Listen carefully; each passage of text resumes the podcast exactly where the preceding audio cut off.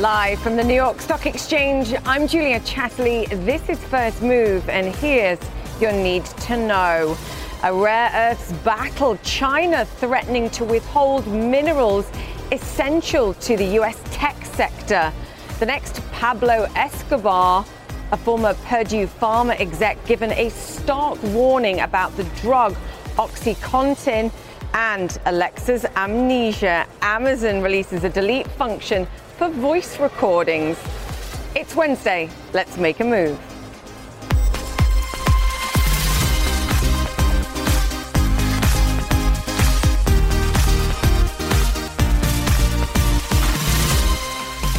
Welcome once again to First Move, and I can tell you it is another day in the trade war trenches for us at First Movers. Take a look at what we're seeing in terms of the global market action right now. U S futures are weaker, global stocks, as you can see, in the red. After Tuesday's late day sell-off in the United States, we did see stocks closing here in the U S at session lows. The blue chips bore the brunt, with the Dow falling almost one percent as stocks fell.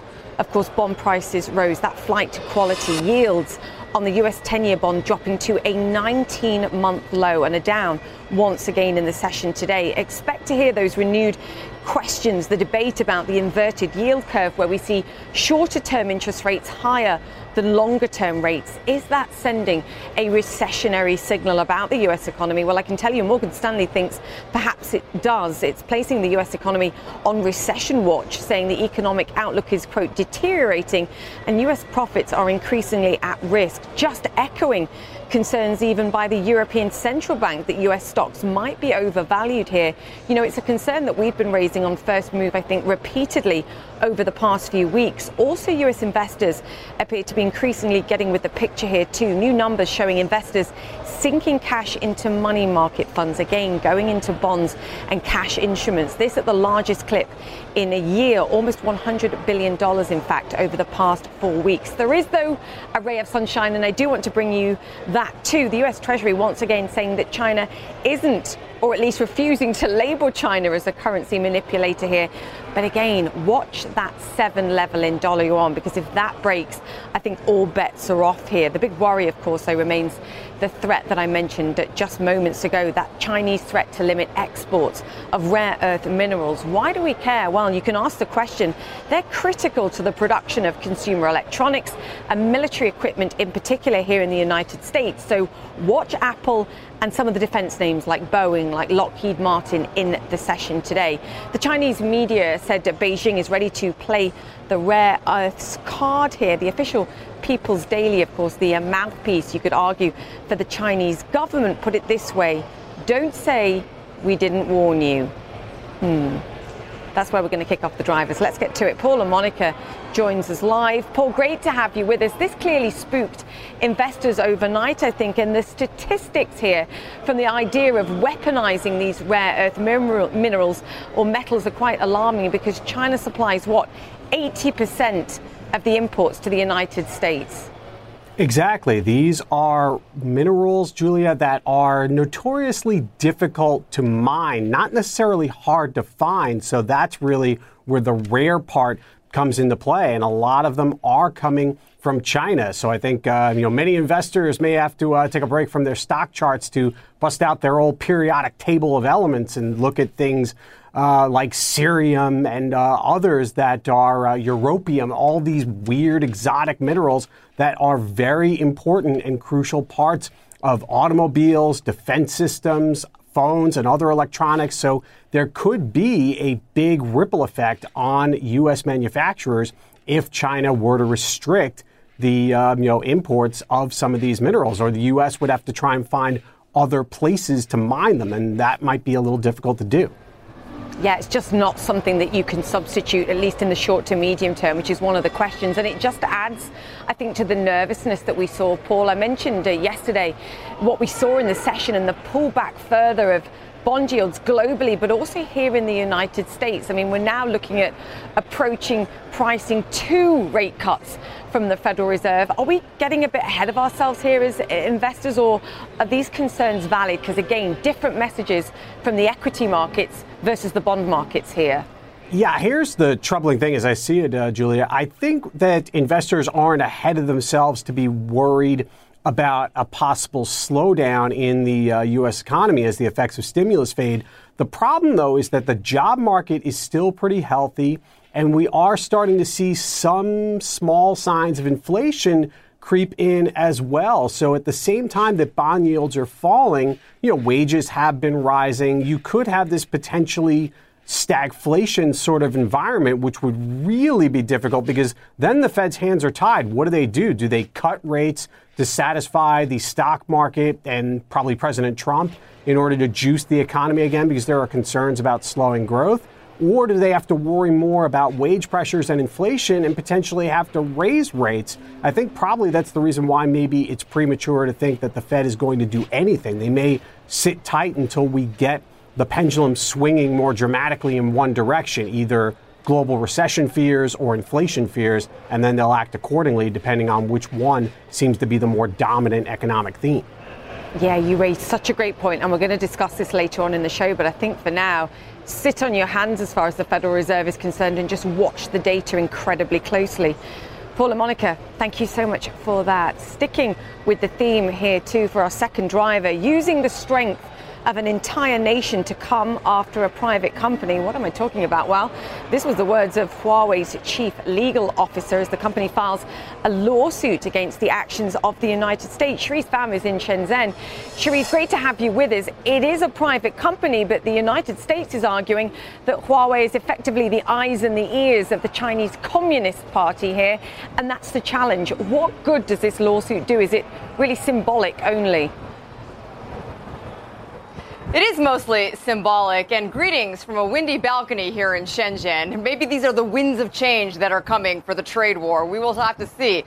But Huawei really on the defense today here in Shenzhen, Julia, really on the on uh, like some heated rhetoric and some fiery language coming from the executives today, calling the United States a bully, which is, of course, language that echoes the Ministry of Foreign Affairs. So making it look a little bit like the company is in lockstep with Beijing, but also moving forward with this lawsuit that they filed in March against the uh, National Defense Authorization Act, which essentially bars federal agencies from doing business with Huawei. But of course, that lawsuit was filed before this Commerce Department export ban on the company, and that is the much bigger elephant in the room. So Huawei was hitting back against that, calling that uh, illegal actions from the United States and saying, look, if you are going to hurt us and damage us, it will also hurt you as well. It will not only hurt the one hundred seventy countries where we operate and our three billion customers, it will also possibly hurt U S customers because, of course, rural uh, carriers use Huawei equipment in their networks,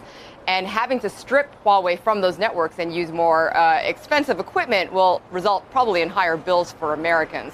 So we are looking forward then, I guess, to, to the next things that are going to come out of this company. Julia, yeah, sorry, yeah. I'm so sorry. It's a little bit windy. No, no, I, I, you, you're making some great points. I was just going to say, I feel like it's a question of timing here because President Trump has already suggested that Huawei could see some kind of carve-out Uh, as a result of a broader trade deal here. The question is, how long does that trade deal take versus how long Huawei can exist without being able to source U S components and, and products and the damage that then does on the business more broadly. How long can they go, do you think, without seeing the business materially impacted as a result of these restrictions? Because I think the message from Huawei right now is pretty confused. Well, Huawei... out. Huawei is saying that they have been preparing for this for a long time, for years, they said, and they've been stockpiling uh, supplies and diversifying their supply chain in the event that this would happen.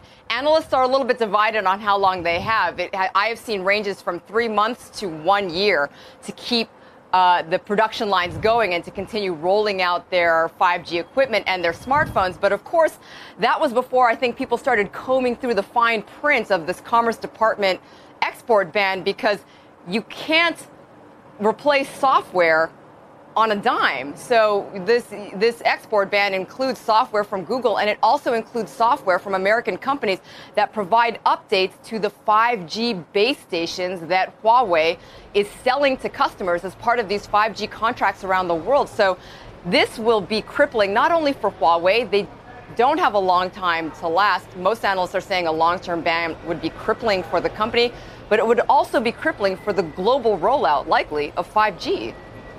Yeah, the winds of change blowing swiftly, Cherise. I hope you are hanging on there. Get inside, and thank you so much for uh, for joining us on the show, as always. Cherise Pham there.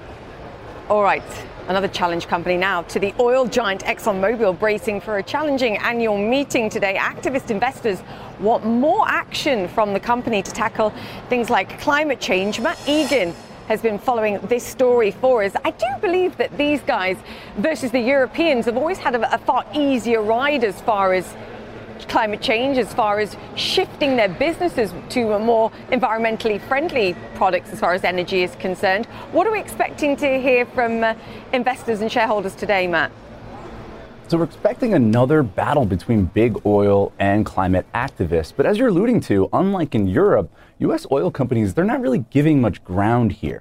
In fact, Exxon won a big victory long before today's annual shareholder meeting in Dallas. Exxon successfully persuaded the S E C to block a shareholder resolution that would have called on the company to um, disclose greenhouse gas emissions targets in line with the Paris Climate Accord. Now, um, Exxon opposed that measure, um, even though, you know, we actually saw B P's board support the same or a very similar proposal. ninety-nine percent of B P's shareholders voted in favor of it. And Royal Dutch Shell, they adopted an even more aggressive measure. Now, these shareholder proposals are being put forth by a group called the Climate Action one hundred. It's a coalition of institutional investors with almost ten trillion dollars in assets. Now, these shareholders at um, Exxon are now supporting a separate proposal that would call for Exxon to separate the C E O and chairman titles at the next C E O transition. Now, Exxon, of course, um, opposes this move. They say that um, their board has enough independent directors already and that they are doing enough on climate risk. Now, Chevron is also holding an annual shareholder meeting today, and it also opposes um, a similar proposal that would call for the company to separate the C E O and chairman titles, and also calls for the creation of a board-level committee on climate risk. Now, you know, I think, Julia, all of this shows this really stark divide between Europe and the United States. European right. oil majors, they've been much more open to engaging with shareholders on climate risk. They're also more open to diversifying their their uh, business models away from fossil fuels a bit and pushing into fossil fuels and wind and even electric car charging. Exxon and Chevron haven't done that. So, Julia, I think no matter how these votes land today, it's clear that this battle is nowhere near over. Yeah, and I just think uh, renewables in the end offer lower shareholder returns, so it's about being a profit maximizer. I wonder whether it's a legacy issue going back to the B P oil spill and the sensitivities that exist around uh, some of the European names. It's a fascinating one. Matt Egan, thank you so much for that. All right, we're going to move on to the next driver and a stunning warning about a powerful pain-killing opioid, OxyContin. Now, Purdue Pharma's former president was warned that he risked being uh, seen as the Pablo Escobar of the new millennium. I quote. Jean Casarez uh, joins us now from Norman, Oklahoma. Jean, thank you for joining us on the show again. I know you're watching a separate court case that's going on right now in, in Oklahoma, but the bigger story here and the challenge with the opioid crisis here m- remains a very pivotal one. Just explain where this warning came from relating to uh, the former president of Purdue Pharma. Right. You know, there are so many cases in this country that are opioid cases, and we are here in Norman, Oklahoma, because this is the first one to actually go to trial, which in a civil case is really very rare because normally they do settle. That deposition that you just talked about, where it was uh, Mister Sackler, a seventy-four-year-old physician, that undertook a deposition uh, where he said that a former friend of his had said to him, you know what, you're the you're the Escobar Uh, of the industry. That is for a case out of Ohio that the, it, there are uh, many states have merged together along with tribal nations. So that is for that case. It has nothing to do with Johnson and Johnson. But saying that, this trial Purdue Pharma settled in March for two hundred seventy million dollars, so they're no longer a part of this case. But in the reality, they are a part of this case, because I can't tell you how many times the state of Oklahoma focused on them yesterday in relation to Johnson and Johnson, because Johnson and Johnson procured the raw narcotic ingredients and sold them to major pharmaceuticals to make their own opioid prescription medication. And so they're saying that Johnson and Johnson was behind the curtain and the others were in front of the curtain, but they collaborated together, they marketed it together, and they were, in a sense, as one. I want you to listen to a little bit of that opening statement yesterday from the state of Oklahoma. There's a very simple truth with opioids. If you oversupply, people will die. The reason we have an opioid crisis is that simple. Now, Johnson and Johnson and Janssen is really focused on limiting this trial to the two medications that they produced and sold right here in Oklahoma, because they brought out yesterday that at the University of Oklahoma Health Sciences Center, that never has anyone been admitted for addiction taking their drugs or more or less died from their drugs. The state of Oklahoma says you can't limit it to just their medications. This was a big picture. They sold the, those narcotics to all the other companies, and therefore it is the big picture, not the small picture. And Johnson and Johnson created that public nuisance right here also in the state of Oklahoma. Yeah, Jean, you make some great points about the importance of the supply chain here and the linkages, but also the fact that it's this one, the first one that goes to trial, the key that unlocks and has implications for all the other trials to come. We'll see. Uh, Jean Casarez there. Thank you so much for uh, bringing us up to date with that story. Mm-hmm. All right, let's move on and uh, let me bring you up to speed with some of the other news headlines that we are watching around the world. Almost forty million Americans remain under threat from extreme weather in the coming hours, a day after a tornado destroyed dozens of homes in the state of Kansas. Severe weather has been battering the U S heartland for thirteen days now. The man many see as the front-runner to be Britain's next prime minister has been ordered to appear in court.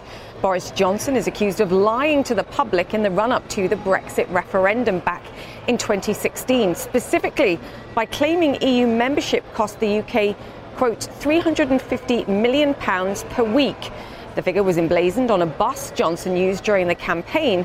The former mayor of London is a leading contender to replace Theresa May as Prime Minister when she steps down next month.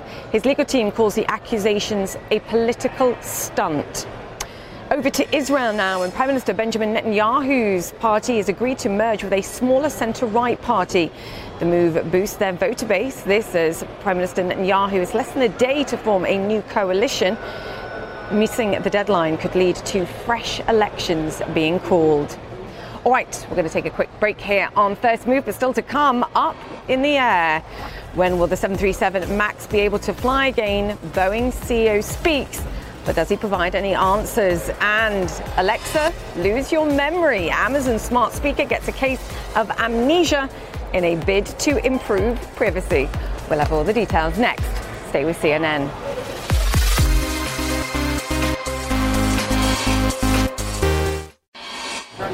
Welcome back to the floor of the New York Stock Exchange and First Move, where I'm joined by Christina Hooper. She's Chief Global Market Strategist at Invesco. Great to have you with us. Great to be here. Tell me what you're thinking of what we're seeing here. I mean, bond yields coming down globally, but in particular here in the United States, and a bit of stock weakness too. What are we seeing here? Well, what we're seeing is concerns about global growth, really, that have been driven by the realization that this U S China trade war is getting worse and worse. I mean, you said it when you were last on with me. You said, look, you don't really believe a trade deal here is going to have much bite. If the president's pushing for it, then it's going to take time to reach a deal here. Yeah. And actually, I think we're at the point now where I have diminished expectations that we'll see any kind of deal unless the U S is willing to capitulate and take very minor concessions around the narrowing of a trade deficit from China. So expect this to be more acrimonious going forward. What's the likelihood that he does? Because we know this president watches the stock market very closely. He watches the data very closely, too. Is that what it's going to take for him to go, OK, we just need to reach a deal here, do you think? Well, I think ultimately it's going to be a political calculation, which is going to be better for re-election in twenty twenty. Because actually, a U S China trade war polls very well, although it hurts the economy. And so I think that will ultimately be the determination. What's in the price here? I mean, we're now, what, five percent off the, the recent highs for the S and P five hundred. I mean, bond markets are telling us that there's a recession warning, I think, flashing here. What do you think's in the price as far as expectations of some kind of future trade deal? Is there more downside to come here for stocks? I think there's certainly more downside to come, and it can always be aggravated by program trading. Yeah. Uh, it's very hard to actually price in exactly what a trade war means for economic growth, but we know that the longer it lasts, the longer we have trade policy uncertainty, economic policy uncertainty, business investment declines. And so that can have an impact for a while. Uh, but again, it's very hard to quantify, so usually we see an overreaction and then something of a correction over time. We are not yet to the overreaction phase, but maybe that will happen today. What about the overreaction phase in the bond market? Because we're starting to look at pricing a second rate cut now from the Federal Reserve in twenty nineteen. I know you've said one cut perhaps is a possibility. What do we think when the market starts to price in two rate cuts? Well, certainly the bond market is, I think, a more accurate gauge of fear than the V I X. And so it is showing accurately the fear in the market. Um, and of course also suggests that we could see two rate hikes. I think we are likely to see, yeah, sorry, two cuts. Just to be clear. That was a Freudian slip. Um, so we're definitely likely to see one rate cut just based on the breakdown in the U S Sino trade relationship. Um, but certainly two is possible if we see a deterioration in the economic data. We're starting to see that because even in the U S, the P M Is have been disappointing. Uh, the I S M Manufacturing Index, the New Order Sub-Index, the last reading was very disappointing. So we want to follow that closely. Certainly there's reason for concern. I also do believe, though, that we're likely to get reassuring language from the Fed. Uh, Richard Clarida speaks tomorrow, yes, and he could provide some reassurances. Keep in mind, the F O M C minutes don't, but that meeting occurred before this breakdown. I mean, we spoke to Eric Rosengren of the Boston Fed last week, and he said, look, you know, this is one of the big risks out there, and we're watching it very, very closely. You mentioned something there that was very fascinating to me. You said it's a better reflection. The bond market's a better reflection of the fear.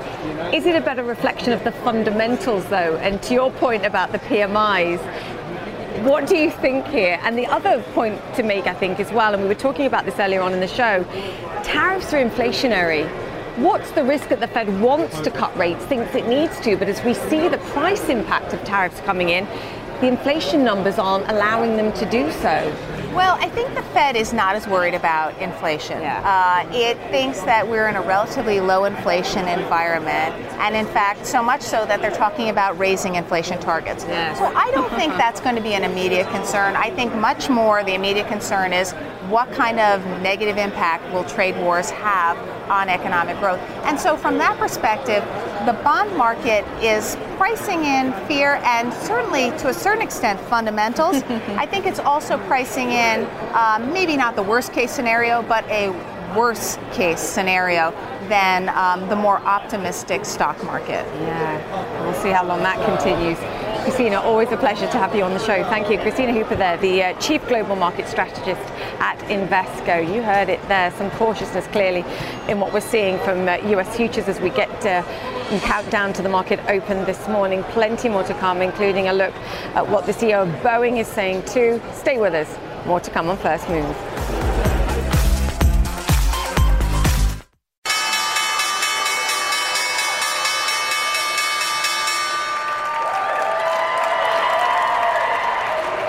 Welcome back to First Move Live from the Stock Exchange. That was the opening bell in Wednesday's session, and we were expecting stocks to come under pressure here in the United States once again. Continuation of Tuesday's late day slide, of course, and that's exactly what we're getting. A lot of concerning headlines, as we've been discussing throughout the show. The big fear that China will perhaps retaliate with a ban on rare earth exports, that hitting consumer electronic products here in the United States. The message from Beijing state media saying, don't say we didn't warn you. Also a warning from Morgan Stanley too, concerned about the risk of a recession here in the United States too. All of these things feeding in more broadly to what we're seeing in the markets, a flight to safety in bond markets, pressure on the energy markets too. A weekday for oil, as you can see, both Brent and W T I off some two percent. W T I, in fact, is off more than eight percent this month, with a number of those in the market saying that we may have seen the highs for twenty nineteen as far as oil prices are concerned.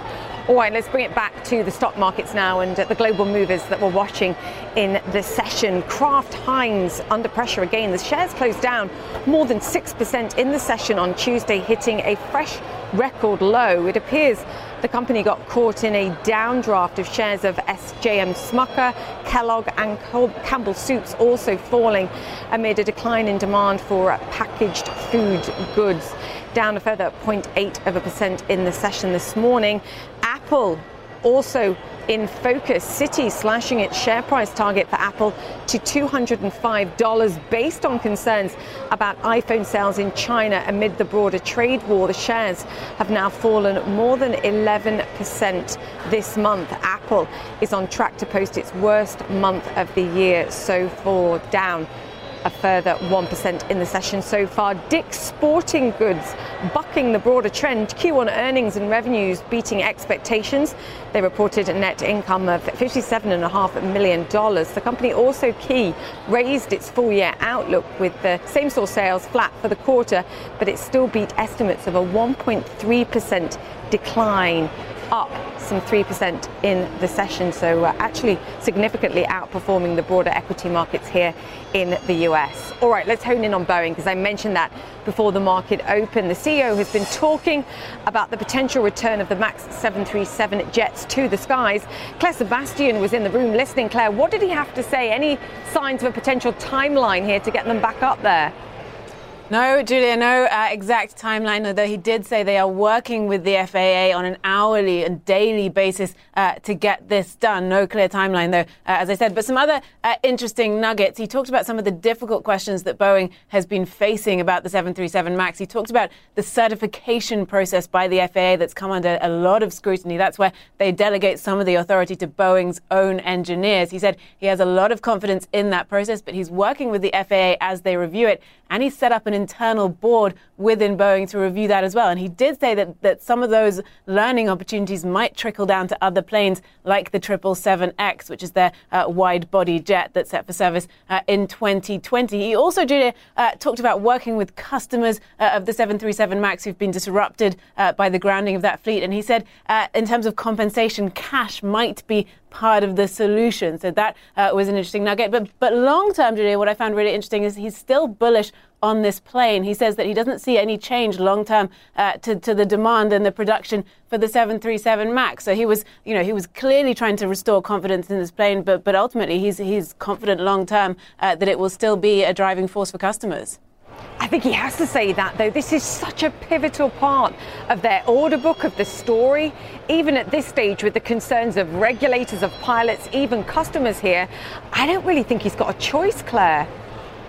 Absolutely not. I mean, it was a constant refrain, Julia, throughout this speech, which was almost an hour long. I'd say about seventy-five percent of it dedicated to the seven thirty-seven MAX. He said repeatedly when asked about the company's finances, about their guidance going forward, that, that their laser focus at the moment is getting the seven thirty-seven uh, back up and running uh, and, and, and, and doing so safely. He talked in detail as well about how that's going to work. They've obviously got this fleet grounded. They're having to uh, store the planes. He said every plane that returns to the sky is going to be its own individual uh, event based on tail number. They have teams deployed uh, with every plane. Uh, but, but obviously there are confidence issues. We don't know how the global regulators are going to deal with this, whether they're going to require more training, which could push out the timeline of its return to skies uh, even further. Yeah, I give you one guess. Claire Sebastian, great job. Thank you so much for following that for us. All right, so I want to move on now to the big fintech deal of the week, of course, the tie-up between the Global Payments firm and Total System Services. Now, this is the third time we've seen a tie-up consolidation in this sector so far this year, but this wasn't a panic move. I spoke to the C E O, Jeff Sloan, yesterday, and he said, look, these two companies have been talking for a long while now, and there's all sorts of uh, complementary aspects to this deal. What's more fascinating to me, though, is how he pointed out the differences in technology in this space between Asia, between Europe, and what we've got even here in the United States. And that lies at the heart of where the growth opportunities are. Listen in.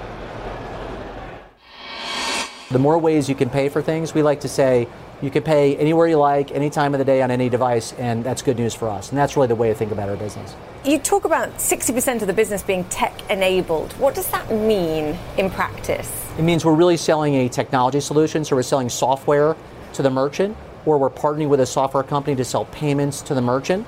And the opposite of that is really relationship-based. That means we're getting a warm referral from a bank, for example, but right. It's not based on a technology sale.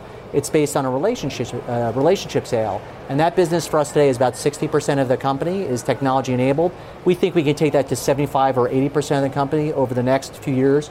We're always going to have a very good relationship base because this is a people-based business, as every technology company is. But I think technology is going to continue to grow faster Um, uh, than the rest of the methods of acceptance. Is that where the growth opportunity is then ultimately? I mean, you've described the facial recognition technology over in Asia and whether or not that comes to the United States, but you're doing other things in Europe as well. I mean, even as a, a Londoner, I know that you're involved in the technology even just to get into the subway stations there. There's all sorts of advanced technology that we have even in Europe that, that isn't used in the United States. Is that an opportunity here for you too? Yeah, absolutely right. So you're finally, finally seeing contactless here in the United States after many yeah. years of it leading in Europe with the tube, and also, yes. by the way, in Asia Pacific. So we have the tube at Global Payments um, in the U K, and we have many transit systems yeah. around the world, and you're finally seeing uh, that come here. And I think the reason for that is most of our payment systems in the United States are very efficient already. So most of these solutions are looking to solve a problem, but if it's really not broken, it's very hard for these solutions to get penetration into an existing base. Another way to think about how we grow is exposure to faster growth markets. So we've gone into, most recently, Mexico in a right. partnership with H S B C. We went into Austria and continental Europe with Erste Bank a number of years ago. That's the other way we grow our business. Is there enough space, given the consolidation that we're seeing, for all of the, the big players now that are being created to, to grow, to make headway? Or is this a fierce battle that will end up with even further consolidation, do you think? Well, it's always a dogfight every day, and in a scale business, consolidation is a natural element of a scale business. But I'd say if you back up, it's a one point nine trillion dollars business is the number I saw today from McKinsey. So there's plenty of room, I think, for everyone to grow. And largely who we're all taking share from is cash and check. Right. The way to think about our business is the same source tailwind that we have going into any given year is two to three hundred basis points because there's less cash and check and there's more electronic payments, and then add that to G D P, and you should be growing at a pretty good rate. So I think there's plenty of avenues of growth. What I like about where we are is that we're distinctive in our distribution and we're selling unique technologies, and that's the way to think about it. And that's what's unique to your business in particular versus all the others, and actually you've enhanced that with this deal. Yeah, so the key thing on this transaction yes. is that we're a pure play. So unlike some of our competitors in the more recent deals, they're also selling mortgages, they're also selling bank accounts.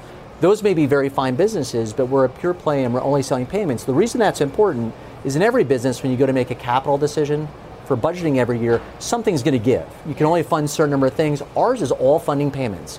We don't have to worry about, gee, I'm funding a mortgage business, you can't fund payments this year. So I think having critical mass at scale and payments, therefore, is a really important thing. Do you think that makes you um, less exposed to business cycles, in particular the fact that you're a pure play? I mean, people will always spend money, even if they're incrementally in each transaction spending less. So forty percent of our revenue, we think today, is pretty economically resilient. Yes. And by that I mean we have every Burger King in the United States, every Tim Hortons in Canada. Uh, we have a lot of gas stations in the United States, but it's not based on the price of gas. It's just based on buying it's gas. Transactions. It's transactions. Yeah. It's kind of like a few cents per gallon, that kind of thing. Uh, we have forty thousand K through twelve schools, a third of the universities in the United States using our software. So as a result, we think we're pretty resilient because as long as your child um, is going to um, uh, K through twelve school, as long as your son or daughter is going to university, as long as you're getting food at Burger King. And one would argue in a bad economic environment, you're more likely to go to uh, quick service restaurants than not. Um, in those environments, I know things will be fine for our business. A fascinating industry and a fascinating sector. Wait and watch for further consolidation to come, I think. All right, we're going to take a quick break here on First Move. Plenty more to come. Stay with us.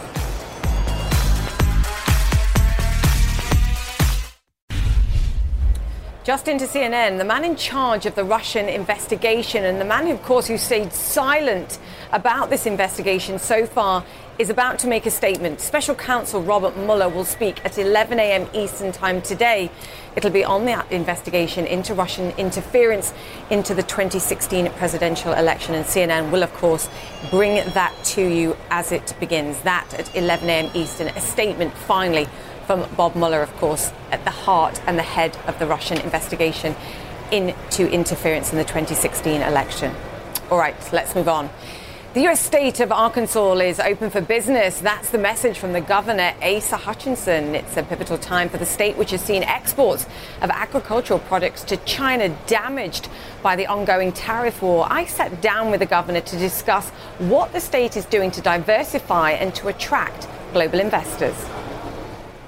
Well, we're in New York to talk about uh, the exciting things happening in Arkansas in terms of foreign direct investment, in terms of company expansions, in terms of the our legislature just finished. We lowered taxes, both yes. corporate taxes, individual income taxes. We raised teacher pay.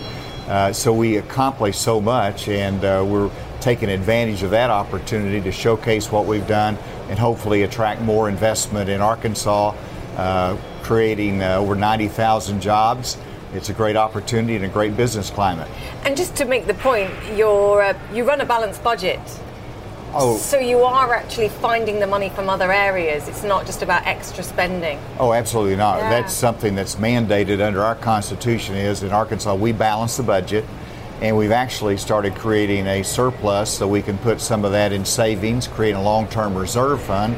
Uh, the economy might not stay strong forever, so we want to make sure we manage it carefully. And that's an attraction in and of itself to business because they don't want to be in an unstable environment, you know, right. where uh, the state goes into deficit spending, there's pension fund issues. So uh, we make sure we manage it carefully in Arkansas. It's stable, it's consistent, and it can be relied upon. And you're achieving success. I mean, even just in the last two months, you've attracted millions of dollars worth of investment. Talk me through this, and where is this money coming from?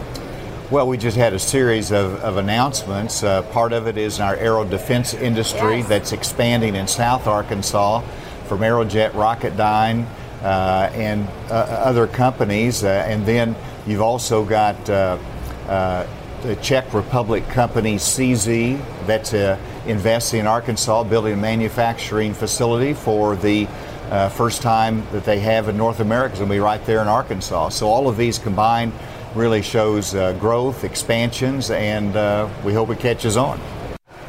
What you can't escape is that agriculture is Arkansas's largest industry sector. It adds around sixteen billion dollars to the state's economy each year. Soybeans are their largest crop, and prices, of course, have fallen to their lowest levels in a decade.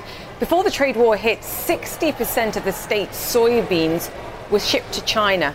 As a result, the governor argues it's vital for his state to have open access to trade with that nation. First of all, we export ninety percent of our soybean crop goes out of the country. Yes. sixty percent of that goes to China. But there's also the lost opportunity that Uh, we're a great rice producer. fifty percent of all the rice in the United States comes from Arkansas. We were looking at China as the new export market. Obviously, that subsides as a possibility in the midst of the trade war. And then you've got the decline of the soybean prices. China's looking to other countries like Brazil to make their soybean purchases. Uh, and so it, it's hurt us uh, in Arkansas. We understand what the president is doing. And uh, we believe we need to have a better trading relationship with China. But the end result needs to be, first of all, low tariffs, yes. zero tariffs, hopefully, uh, open markets, and secondly, enforcement uh, mechanisms. And uh, that is tough on the Chinese because they don't like transparency, and transparency is a necessary part of enforcement. Uh, and so I understand where the president's going. We hope the end result is low tariffs and uh, better enforcement capability. Do you trust the president to find that balance? Because as you point out, it's it's quite delicate. It is, but you have to go on his track record, first of all. And uh, The new NAFTA agreement is a success story. It needed to be done. Former presidents hasn't been able to do that. He did it. I want Congress to, uh, the Senate to ratify that, which is critically important. And so if we can have the end result of a successful agreement like that, then hats off to the president. And so we're patient, and uh, but we do hope that we can draw these negotiations with China to a conclusion soon, uh, and in a way that uh, gives better transparency, better enforcement, but open markets. Five Chinese companies have previously made commitments to invest in the state. However, amid the ongoing trade tensions, I asked the governor if he's worried that the uncertainty will make them reluctant to follow through or invest in the future. Investors, whether they're individual companies or countries, uh, have to invest based upon stability and certainty in the future. Right now, we have uncertainty in the global markets. Uh, that's not good for anyone. And so we have to create that new environment. From an Arkansas standpoint, uh, I've been to uh, China three times. Uh, we've recruited uh, five companies. We had zero companies when I became governor. Now we have five companies that have either invested or looking to invest uh, in Arkansas. And that is reshoring manufacturing. That's bringing manufacturing back from China to the United States. This is a good thing, but the uncertainty has put some of those on pause. has uh, delayed some of them, uh, but, uh, you know, and so everybody is looking at, uh, let's end this uh, global tension, and uh, let's get back to the business that we're good at, and uh, we w- welcome those kind of foreign investments to a state like Arkansas. Interesting. So that's actually where we're going to wrap up the interview, because we do have a huge Asian audience in particular, but a global audience too. So the message right now from uh, from your state and from the governor here is, we're open for business. Come and look at what we're doing here, because it's a business-friendly environment. Absolutely. Uh, we build those relationships. We uh, develop policy that's friendly to business. And uh, we recognize that uh, we've got a manufacturing talent in Arkansas that is needed, and that uh, helps them to grow their business right in our state. Come and look us up. Thank you. Fantastic. Thank you so much, Governor. All right, so we're going to take a quick break, but up next, forget Alexa. Well, the information anyway. Amazon introducing new privacy options. All the details next.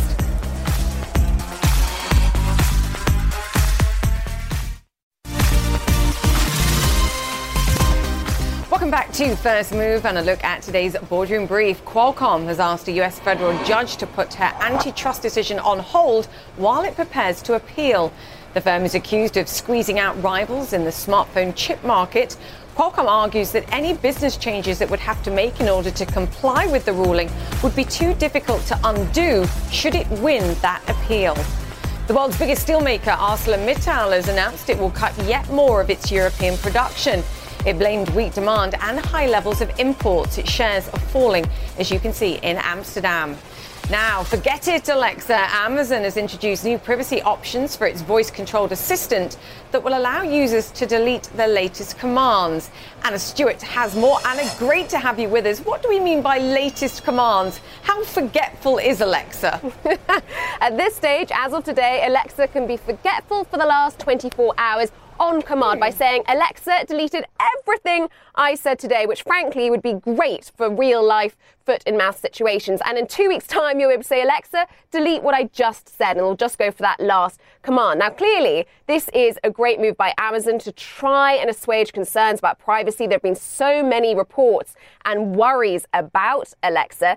Now, this is new, but you could always actually uh, opt out of Amazon using your data, uh, using the privacy settings. You could also uh, delete some of those recordings using those settings as well, but this does make it easier. And there have been a lot of concerns. Recently, we found out that not only does Amazon collect the recordings that you use with Alexa, the conversations you have at home, but also there is a group of employees who do listen to certain clips from what you're asking at home to help, I would stress, with Alexa's voice recognition. But listen, who wants to have their personal conversations not only recorded to, but listened to by absolute strangers?